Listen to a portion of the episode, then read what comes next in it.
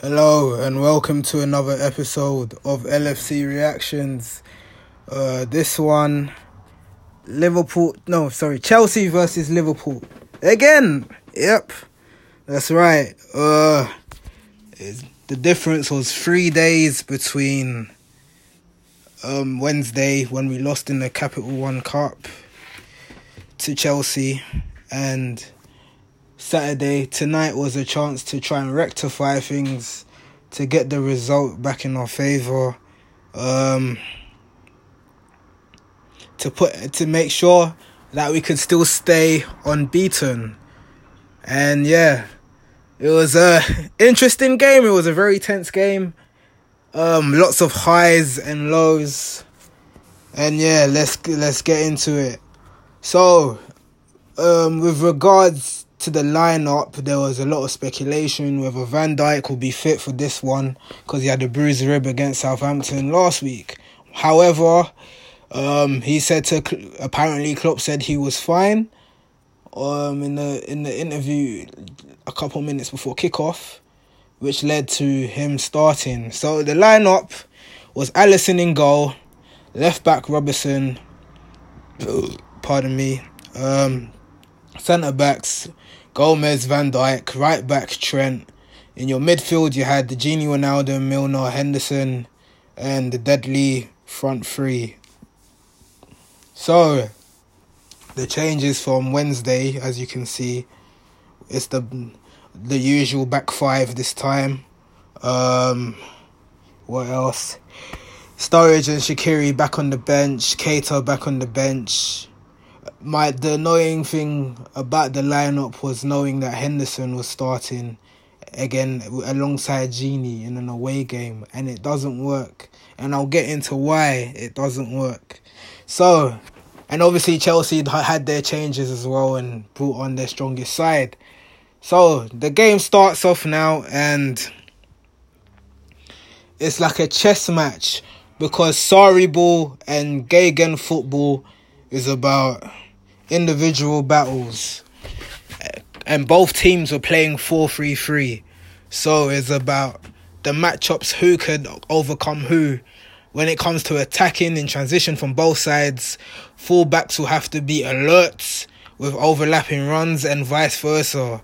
So, um, in the first half, it just felt like we weren't splitting the lines enough um, especially in our midfield. A lot of sideways, backwards passing um, from Henderson and Gini. This is why I don't like them starting together because when they start together, they both like to occupy the deep line midfielder role of the number six.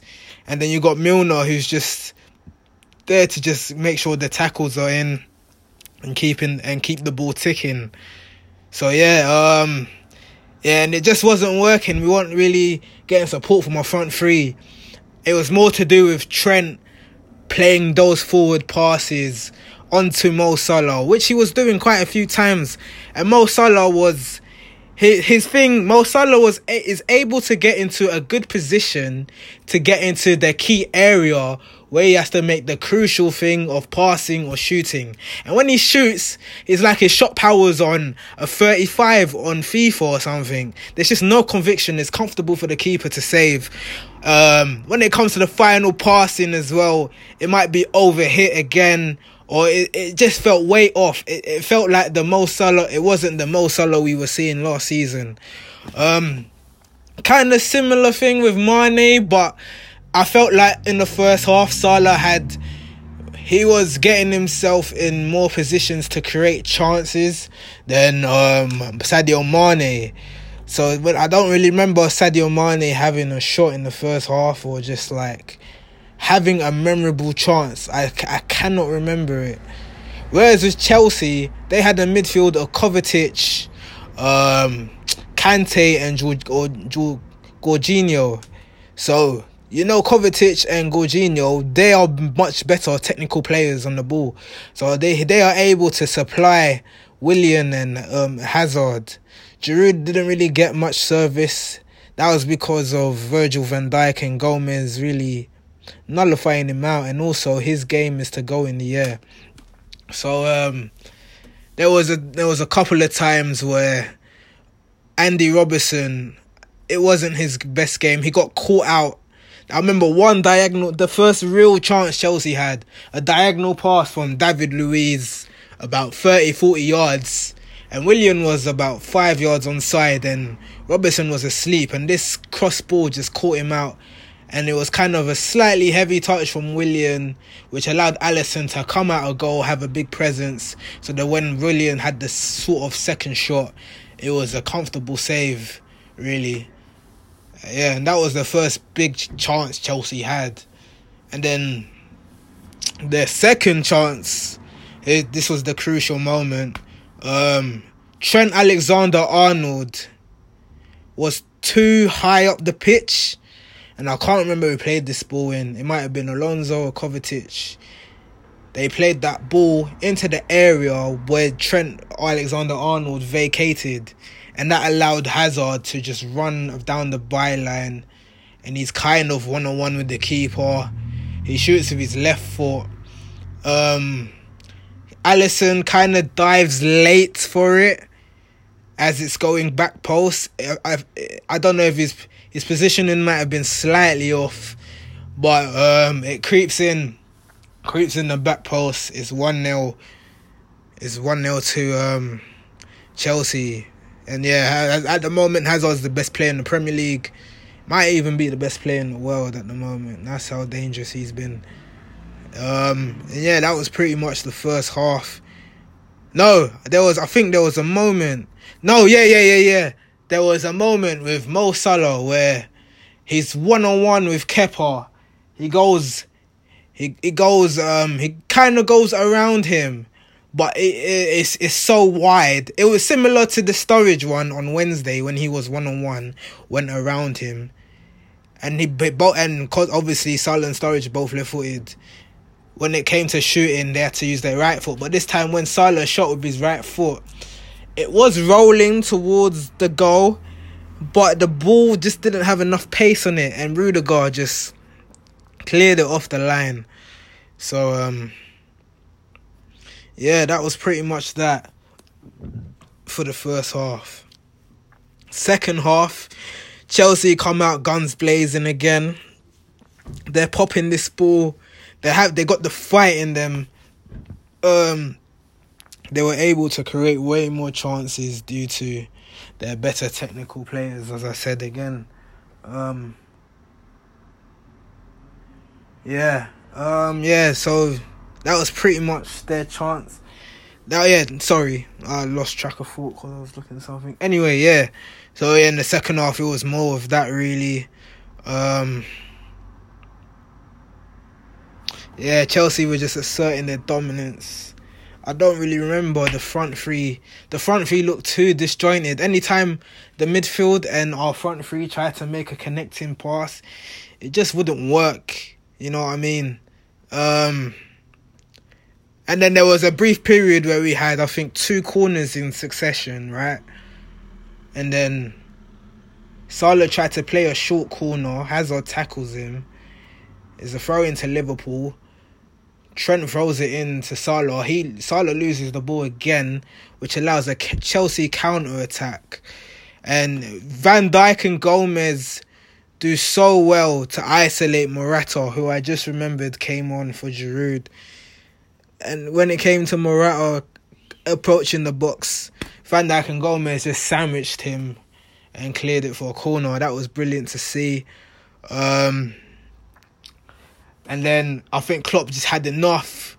It was like the 60th, 65th minute, and then suddenly you saw you saw um, Salah come off for Shaqiri in the 66th minute, and Salah looked disappointed again. But he he had to be. He's not. You're not the guy that he was last season, and I can't remember if this time last season he was doing the same thing. A part of me is kind of thinking that he kind of did, and it's time it was for Shaqiri to step up and I wanted this I wanted this change to happen. And then the first first big chance for Shaqiri, oh my gosh. Robertson is running down the channels. I can't I think who slipped? Rudiger slipped. while, whilst this ball was in, which allowed Robertson to run down the channel. Shaqiri is running down the back post. Robertson gives a lovely ball, driven ball alongside the box. And Shaqiri is waiting for this ball to hit his right foot. Instead for you, knowing you're left footed, if the ball is rolling towards you, use your left foot. Wait for this ball to roll across you, then use your left foot to shoot back post. You don't need to use your right foot. I felt like he probably overthought that decision. That really annoyed me. And if Shaqiri wants to be in the first team, if he wants to be in the starting eleven, these are the games where you need to like be threatening, you know, like make Salah doubt his starting position. If he's out of form, that's your opportunity to step it up. Do you know what I mean? Pardon me again. Sorry. Um. Then I then yeah then uh, two minutes later we had another chance. Robertson crosses it in. Firmino jumps or header. Um, and I think David Luiz clears it off the line this time. So that is about three chances where we should have scored, but we didn't, and we were just wasteful again. It was so it was so frustrating. And then Klopp decides to make another substitution. He brings on Henderson. He takes off Henderson, sorry, for Keita who I was very I was very happy, but he should have made that move in the 60th minute as well. He waited till the 75th minute to make this change, and you can see the difference with Keita that Henderson cannot provide. Directness, being direct with the ball. Keita's capable of running at players, and he had chances where he scuffed he was shooting from outside the box and weren't being effective. But the fact he's providing something different that Henderson can't do. Henderson can't dribble at his feet and run at players. And our and our, our best midfield is is is Keita, Keita, Milner, and Gini Wijnaldum at the moment. If Chamberlain was fit, I'd probably replace Gini Wijnaldum with Chamberlain. But um, yeah, for the moment, this this is our best midfield. And yeah, we just looked like after that. I just thought that I I I admittedly gave up and thought that we weren't gonna claim nothing from this. Um, there was a time where Gini Wijnaldum was looking for support from Robertson. He wanted him to to to like show the diagonal line in it, but Robertson decides to run forward, and then Gini Wijnaldum has to U-turn, and he passes the ball to Alisson, not not aware that Morata was there. So Morata's come out, got this ball. Alisson's sprinted. Um, yeah, Alisson sprinted and he saved it. Unfortunately for us, that wasn't 2 0. Then the final change was um who came on? Sturridge came on. I can't remember who came off though. I really can't. I, I don't. It wasn't Mane. Yeah, I can't remember who came off, but I remember Sturridge came on, and boy, Sturridge changed this game. I was down and out. I was defeated. I didn't think we had it in us. Um, Sturridge picks up the ball. It's the 88th minute, just outside the box. Chelsea midfielders Kante, Barkley have all backed off. No one's closing. No one's close Sturridge. So what does Sturridge do with little backlift from about 25 yards? He curls it with his left foot, and this ball is looping, looping, looping over Kepa. Hits the top corner. It is one-one. We are we are back in this game from absolutely nothing. Believe me, I lost my voice when this goal went in. I couldn't believe that we caught life. I couldn't believe the difference Sturridge made. In instant impact. It's like he's born again. He's the Jesus of Liverpool.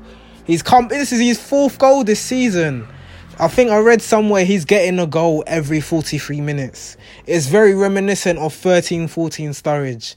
And he may not have the legs anymore, but he has the experience and he, he, he always has that clinical edge to him when it comes to scoring goals. That will that will never be that will never be taken away from Sturridge's game. And yeah, we man and um we had to hold on Van Dijk my God, he's crucial for us. His organization when it comes to set pieces is just so crucial. He makes sure everyone is disciplined, everyone is listening to him and following his instructions because the the goal we conceded on Wednesday against Chelsea was from a set piece. We didn't have no Van Dijk then, it was Matip and Lovren. But Van Dijk's organisation ensured us that Chelsea's attack was nullified. And that's the difference.